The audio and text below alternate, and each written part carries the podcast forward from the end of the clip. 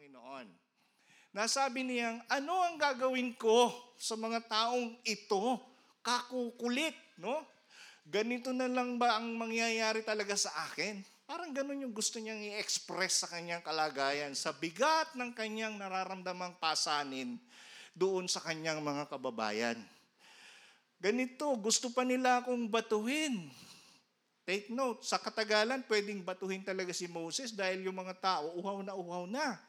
Eh, kayo ba naman, naka-experience ba kayo mauhaw? Itong mga taong ito, hindi lang isang uhaw, kundi uhaw na uhaw. Ganun na yung kanilang kalagayan. Pero, eto ta, eto na mga kapatid. Gusto ko pong sabihin sa inyo, pagka ikaw ay nananalangin, ang ating Panginoon ay tumutugon. Yan ang maganda. Ang bigat ng kalooban mo, para kang pinagsarahan ng, ng langit at lupa, ano, yung mga drama natin sa buhay, para kang iniwan ng pinakamamahal mong mahal na mahal mo, parang namatayan ka na ng lahat ng alaga mong hayop, parang ang hirap ng mabuhay sa mundo.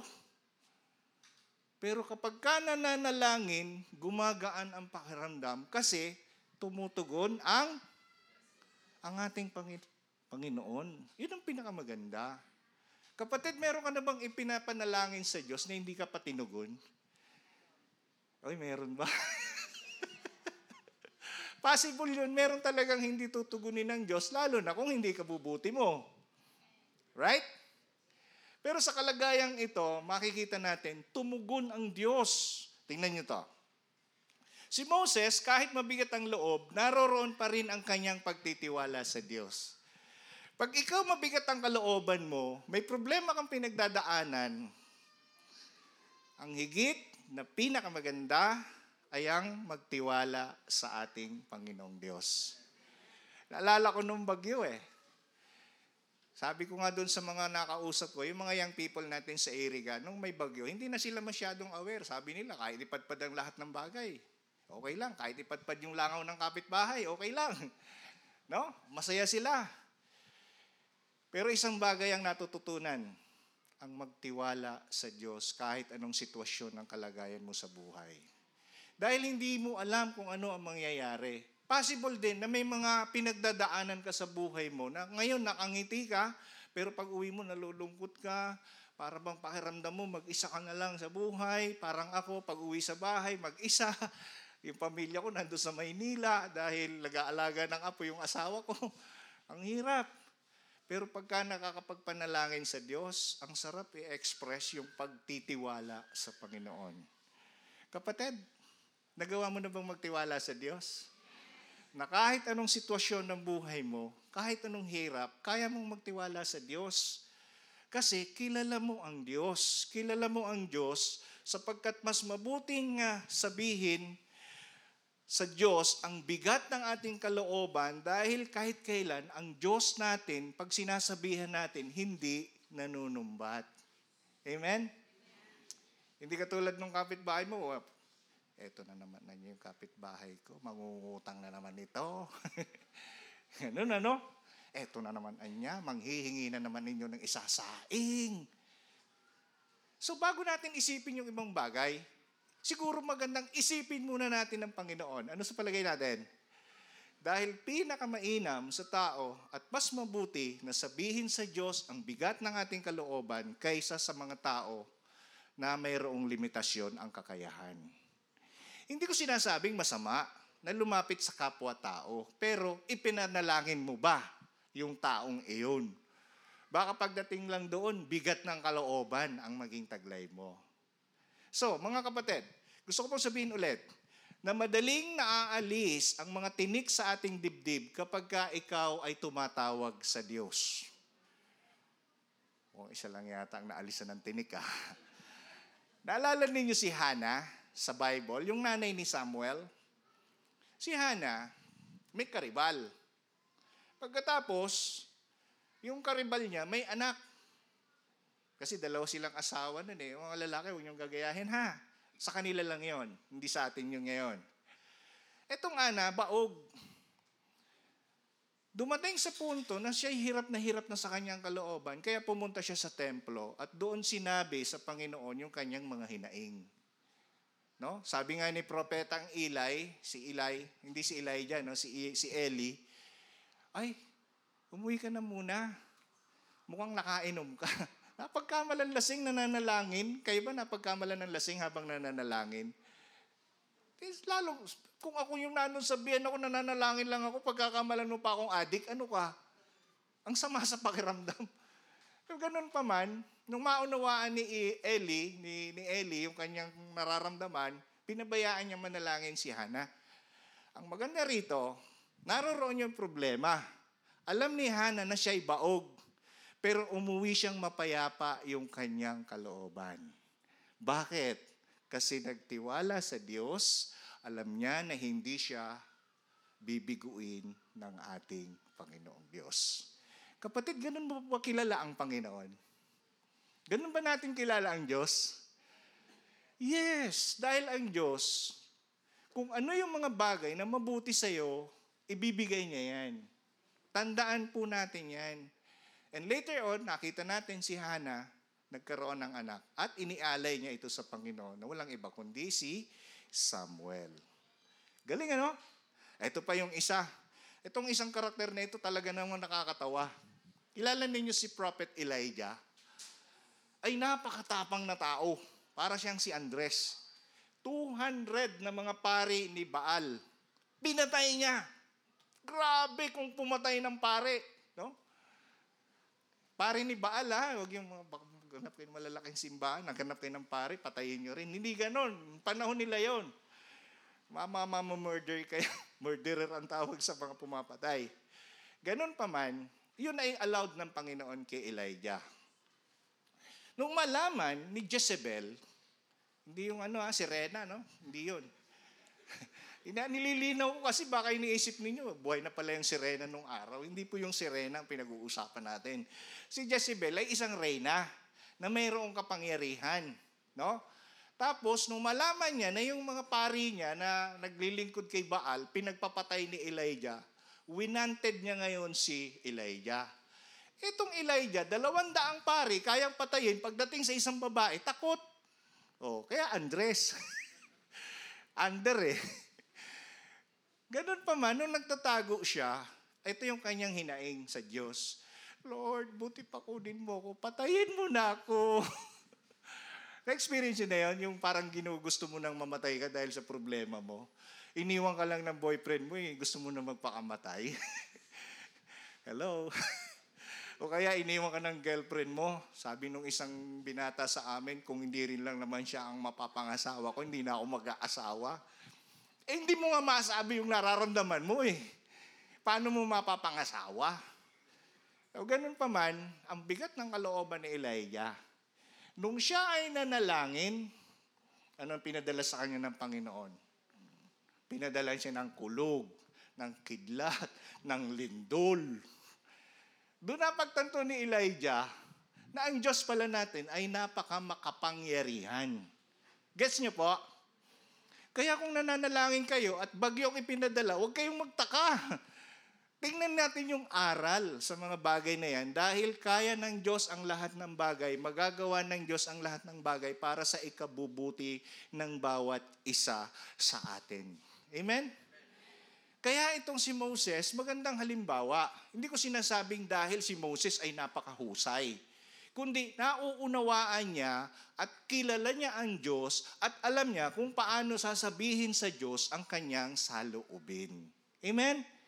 Ang maraming mga tao ngayon, itinatago ang saloobin. Nasanay tayong magtago ng ating sariling saloobin. Nahihiya tayong ibulalas. Well, kung sa kapwa-tao nahihiya ka, okay lang.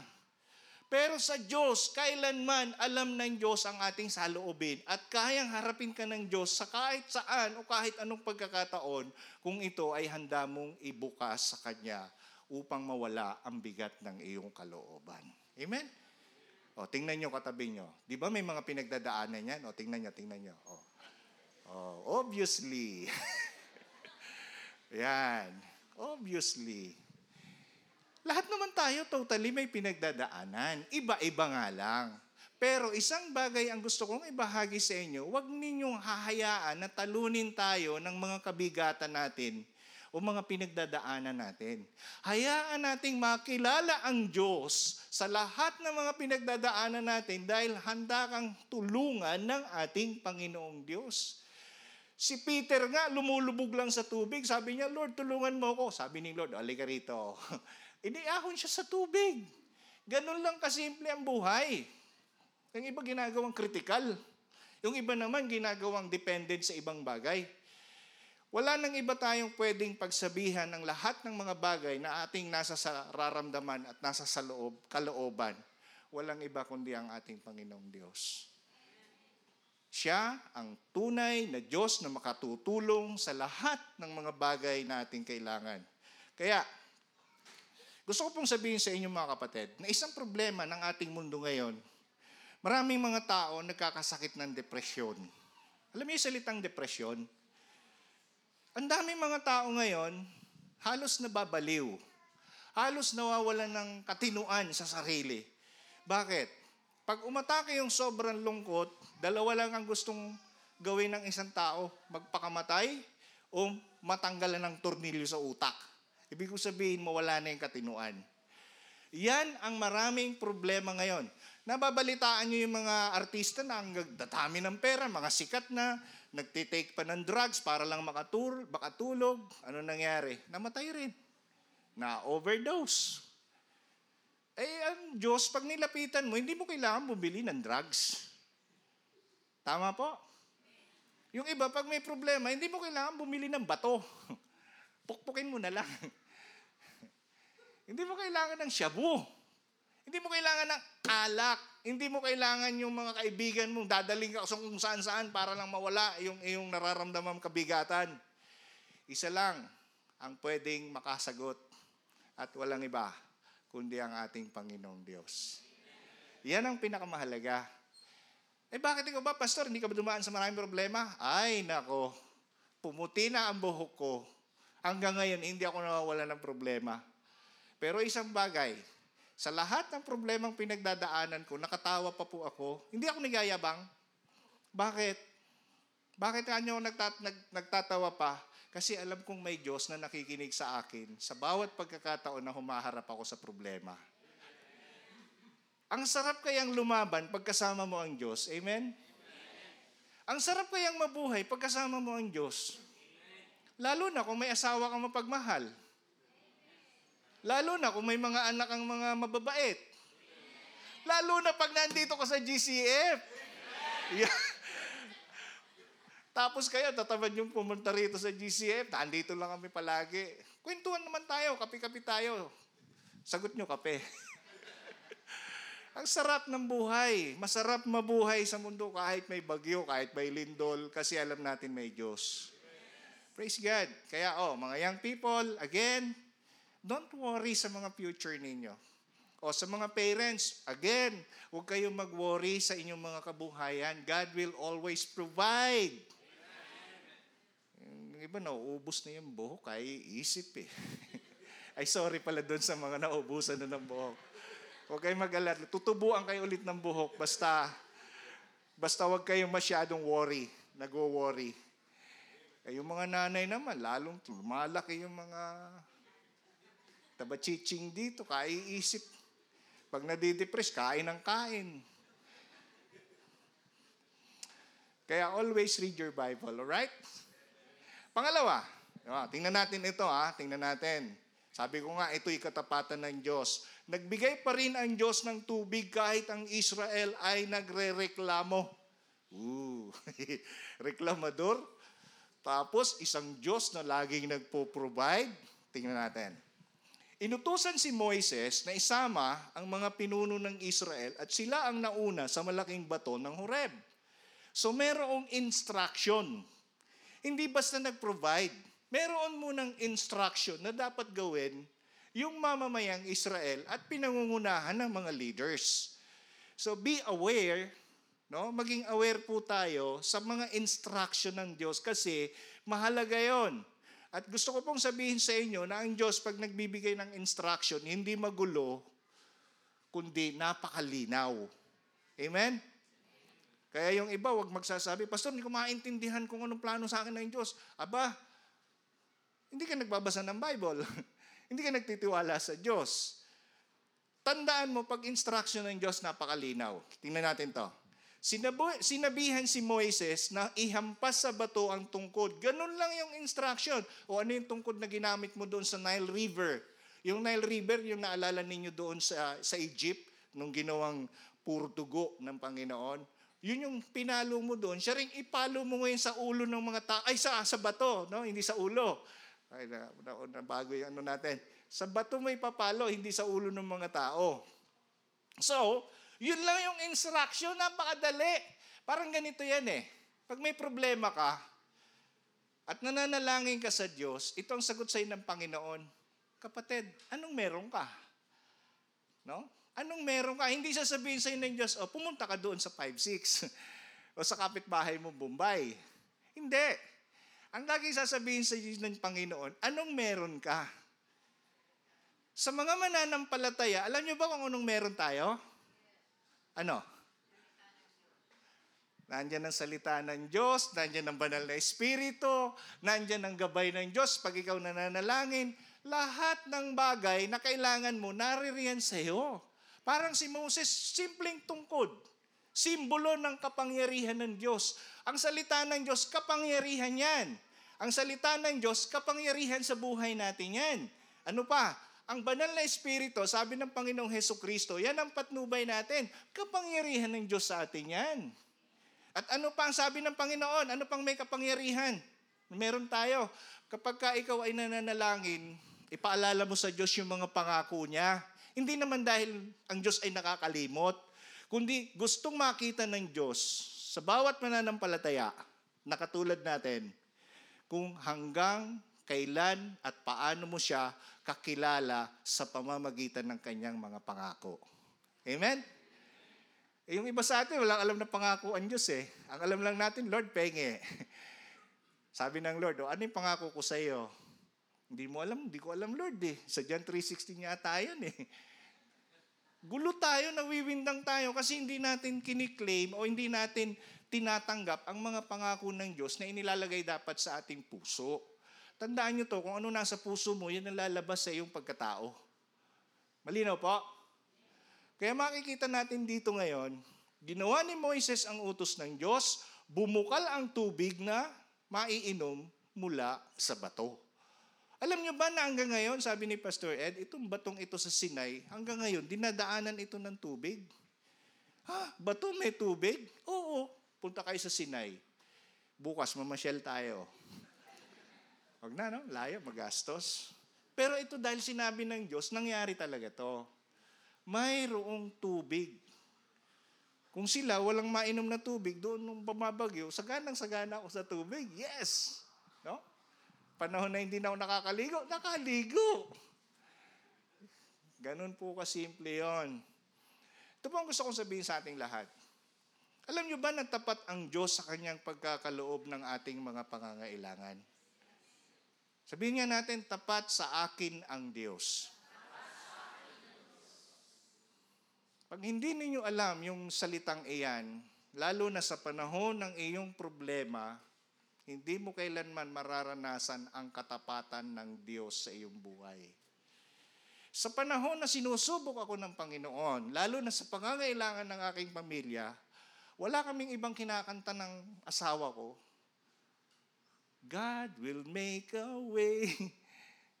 Tapos isang, ba, isang beses, nag-aalmusal kami, ang almusalan sa bahay, ang sarap. Mga plato lang at saka kape. Eh, walang makain eh. Pagkatapos biglang may kakatok sa pintuan mo. Pastor, good morning po. Nagbenta ako ng property.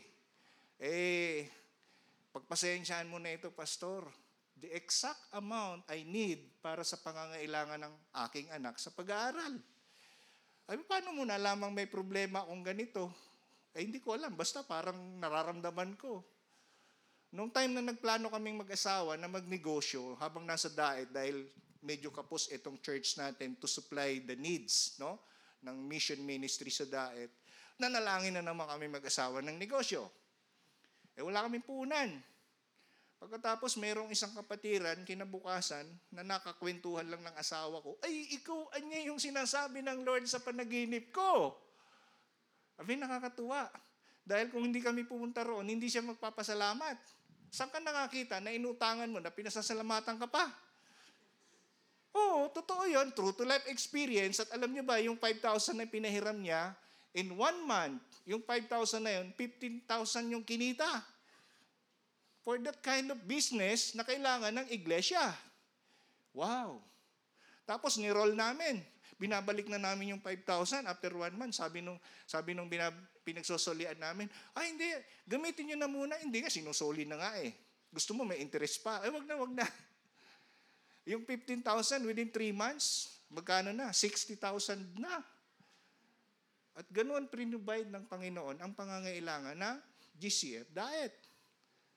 Dahil ang dami kong bayarin sa renta noon, sa hall. No? Hindi naman po personal sa, sa pangangailangan ng church.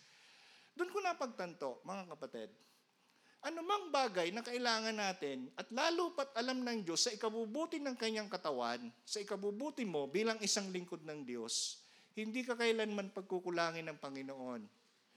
Though sometimes, yes, tao lang tayo, namumroblema, naghahangad, pero isang bagay ang itinuturo sa atin ng Panginoon sa ganong pagkakataon.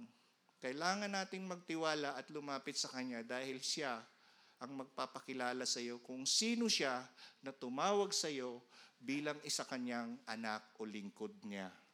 Amen? Kaya nga doon ako nakakatutuwa eh. Kapag ka ang tao laging nagtitiwala sa Diyos, makikita natin ang mga himala kung maingat nating sinusunod ang kanyang mga instruction. Nabubulol na ako ng instruction. Naunawaan niyo po, saan ka nakakita ng batong lumata, ma, may maagas na tubig? Nga, mamulot nga kayo na may batong may tubig. Wala, no? Meron tayo dyan eh. Wala na, natuyo na eh. Parang hilamusan ni Brad Nestor noon. sa labas.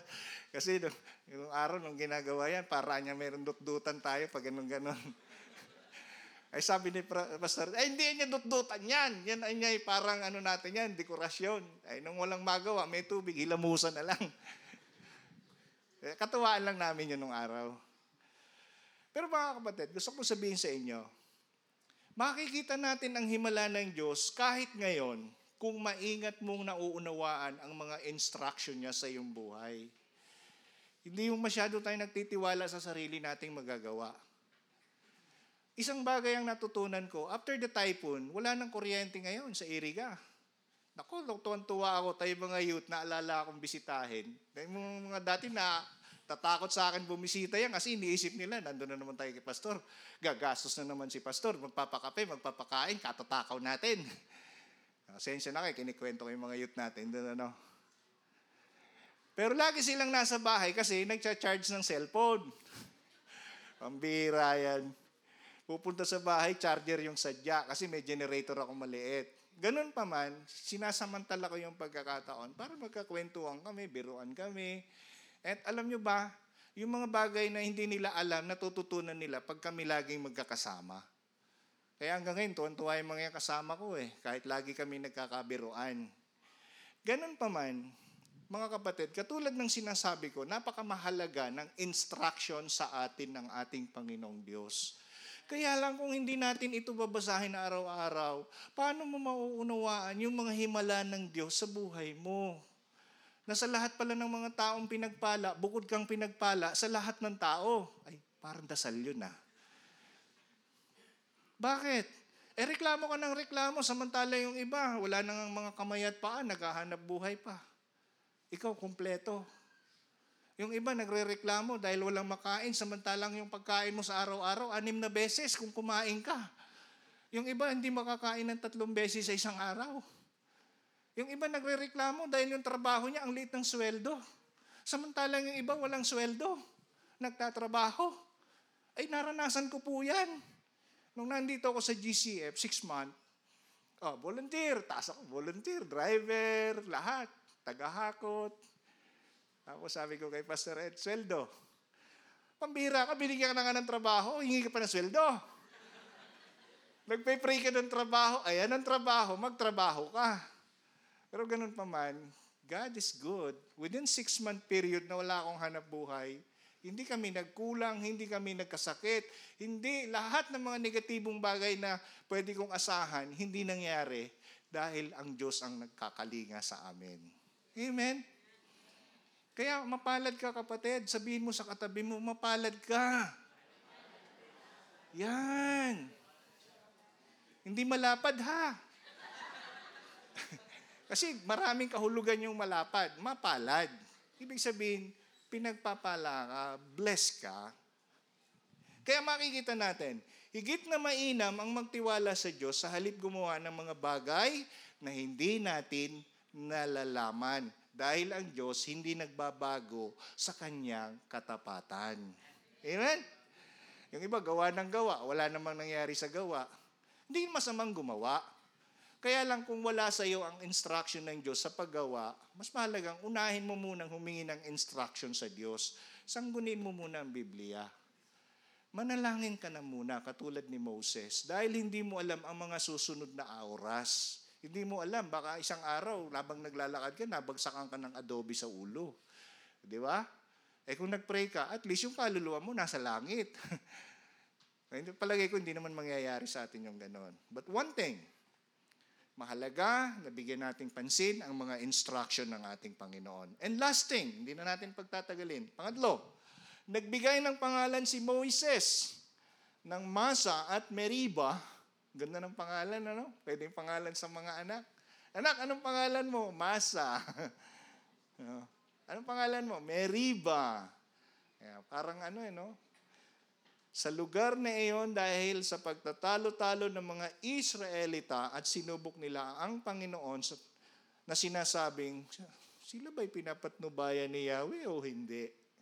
Well, yung masa, ito po yung salitang sinusubok o pagsubok. No?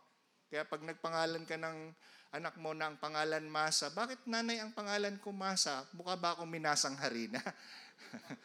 Hindi, anak. Kasi sinusubok ka ng Panginoon. O sinusubok ako ng Panginoon noon. O nanay, bakit naman Meriba yung pangalan ko? Kasi anak, nagtatalo-talo kami ng tatay mo noon. Ganda ng pangalan, ano? Kaya huwag niyo ipapangalan.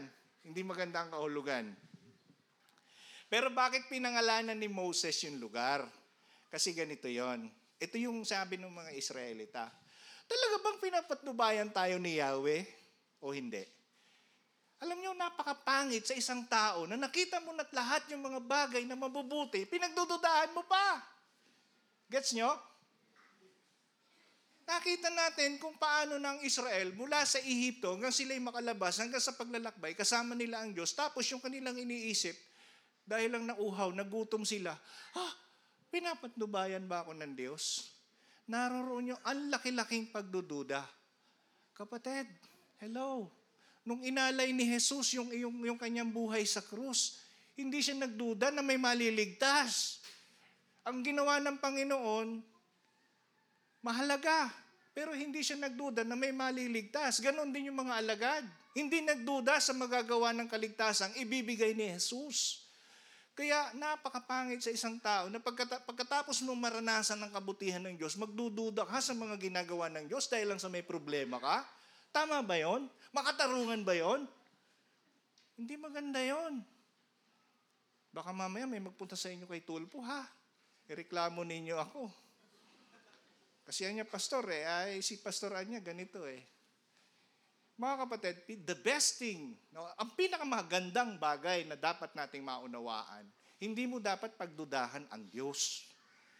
Kasi ang Diyos, nung sinabi niyang mahal ka niya, ginawa niya yan, hindi ka pa tao. 2,000 years ago, pinadala ng Panginoon ng Ama yung kanyang anak para yung buhay mo na yan na makasalanan ay maging karapat dapat dahil sa iyong pagsisisi sa kasalanan at humingi ka ng tawad sa Diyos at sumampalataya ka kay Kristo bilang Panginoon at tagapagligtas, totoo yun na pangako sa atin ng Diyos na hindi dapat pinagdududahan. Kaya nga nung sinabi ng Panginoon sa mga alagad, doon sa Matthew chapter 28, yung pinakahuling talata doon, sabi ng Panginoon, tandaan ninyo, take note mga alagad ha, Siguro parang katulad na rin natin mga alagad din ng Panginoon. Ako'y kasama ninyo hanggang sa magpasawalang hanggan. Naniniwala kayo na kasama natin ng Diyos? Pagkatapos magdududa ka dahil lang sa konting problema. Nagets niyo po? Yun nga ang sinasabi ko. Iwanan man tayo ng lahat, hindi tayo iiwanan ng Diyos kasi ang Diyos, ang siyang nagsalita, nakasama natin siya magpasawalang hanggan. Kaya itong mga Israelitang ito, takot mamatay eh. Kasi ang akala nila, hindi nila kasama ang Diyos. Pero nakita nila, na witness nila, nasaksiyan nila at lahat ang mga bagay tungkol sa Diyos. Ito po ang gusto kong sabihin. Dito sa GCF, wag na wag nating pagdududahan ng Diyos. Dahil pag pinagdudahan ninyo ang Diyos, kayo ang may problema, hindi ang Diyos. Amen po? So anong dapat natin gawin? Kapag may problema, wag na tayong magtalo-talo. Isang guni ka agad natin kay Tulpo, ay sa Diyos. Huwag nating susubukin ang Diyos. Hindi natin masusubok ang Diyos. Alam niya ang lahat. Alam niya kung paano tayo mamumuhay ng maayos. Alam niya kung paano niya tayo bibigyan ng katatagan. Alam niya kung paano kanya bibigyan ng karunungan. Alam niya ang lahat sa'yo. Kaya kung may mga bagay na hindi mo nauunawaan, isanggunin mo sa Diyos. Pag may nang api sa'yo, itimbre ninyo kay sa Panginoon. Pabirang tool po yan. Ano? Hindi ko na napapanood. One week na. Buti na lang. Nakakatuwa. So, mga kapatid, ang aral ng buhay dito, tandaan natin, ang Diyos natin ay tapat. Amen?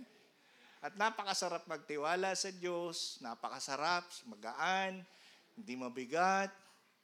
Sana pag alis ninyo dito, pag uwi ninyo sa bahay ninyo, wala na yung bigat at tinik sa inyong mga kalooban. Dahil sa Diyos, no? Hindi dahil sa akin, dahil sa Diyos, ha? Oh, yan maganda. So, lesson. Oh, pagsasabuhay. Yan. Napagbintangan na kayo? napagbintangan na kayo? Uy, napagbintangan ka na. Ikaw daw yung pinakagwapong nakita sa naga. Kaya kikidnapin ka na ngayon. Huwag sasamaan loob. Sa panahong may mga paratang sa atin na nagiging mabigat sa ating kalooban, pinakamainam na tayo ay tumawag sa Diyos. Praise God. Oh, this coming uh, Saturday, subukan lang ninyo. Huwag ninyo susubukan ng Diyos. Subukan lang ninyong umaten sa dawn prayer. Pag uwi ninyo, sarap sa pakiramdam. Ang sarap manalangin na nakaluhod, at nasasabi mo sa Panginoon yung iyong gustong sabihin. So, pinakamainam, tumawag o manalangin sa Diyos. Magtiwala tayo sa karunungan ng Diyos, sa kanyang kapangyarihan na laging nagliligtas sa atin. Amen? Masaklap na kalagayan sa atin ay ang makapagsalita tayo ng mga bagay na labis nating pagsisisihan. Ba't ko dinugtong yan? Ba't po namin dinugtong yan ni Pastor Ed? Kasi minsan may mga sitwasyon na pag tayo nakakaramdam ng bigat sa ating kalooban, nakakapagbitaw din tayo minsan ng mga salita o expression sa ating kapwa na pagsisisihan natin sa bandang huli. Kaya maging maingat. Sa halip, katulad ni Moses, sa halip pagpupukpukin yung mga ulo ng mga tao, dahil inutusan siya ng Diyos na ipukpuk yung, yung, yung tungkod, hindi yung ulo sa ta, hindi yung ulo ng mga tao kundi sa bato. Siguro kung ako si Moses, yung tao na lang kaya pukpukin ko, no? Tigas ng ulo eh. Poink, buko. Pero yun, sinunod niya yung instruction. Hindi nagsalita si Moses. Ang sabi niya lang, kinwestiyon niya rin yung mga tao. Aba, bakit kayo sa akin nare-reklamo? Hindi akong kinakalaban ninyo, si Lord. Di ba ganon? Kaya mas mahalaga, sabihin na lang natin sa Diyos. Dahil kung panay pang salo ng kalooban mo, ng mga mabibigat, mga pangit na salita, na alam mo namang hindi totoo. Tandaan natin ito. Si Jesus nga pinaratangan ng mga hindi totoong bagay. Tinanggap alang-alang sa atin. Amen? At ang sabi po ng Matthew chapter 5, mapalad kayong mga pinararatangan ng mga bagay na hindi naman totoo sapagkat malaki ang inyong kantimpala doon sa langit. Praise God. No? Naalala ko tuloy yung isang kwento. Sabi nung teacher, Class, sinong pumatay kay Lapu-Lapu? Ay kay Magellan pala. Hindi pala si Lapu-Lapu, si Magellan. sabi, sabi nung isa, Ma'am, ma'am, ma'am, hindi po ako ah. Hindi ako pumatay kay Magellan. Eh sino nga? Sama ng loob niya. Pinagbibintangan ako ni ma'am. Nagsumbong sa tatay pag uwi. Tay, tay. Yung teacher ko po, pinagbibintangan ako. Ako raw ang pumatay kay Magellan. Sino ba talaga tayong pumatay kay Magellan? Sabi ng tatay, eh, lalong hindi ako.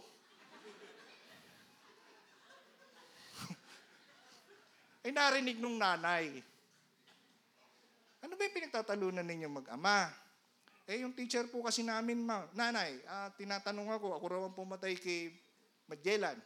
Eh, sabi ko kay tatay, baka siya. Sabi nung nanay, eh kasi aminin nyo na, kayong dalawa. May mga ganong bagay. Ginawa ko lang pong comedy, no? Pero may mga bagay minsan na ipinabato sa atin na hindi naman totoo. Huwag na nating patulan. Hindi naman totoo eh. Eh ano kung sabihan kang patay ang kuko mo? Di buhayin. Cutics lang katapat niyan. Eh ano kung sabihan kang ang laki ng katawan mo? Di paliitin. Gym lang yan. Exercise. At kung ano ng mga bagay na sasabihin sa ating hindi maganda, huwag nang patulan. Well, para walang away. Ipanalangin mo na lang yung kapatid mo yung sabi sa'yo ng gano'n. Okay? So, walang pagtatalo-talo. Okay. Pangalawa,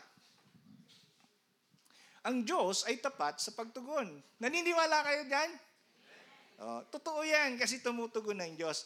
Ngunit huwag tayong manangan sa sarili nating karunungan. Oh, mababasa rin natin yan sa Proverbs chapter 3, no? verse 5 and 6. Ang tao ay pwedeng makapagsabi na wala ng pag-asa. Several times may mga ganung tao, wala ng pag-asa. Eh.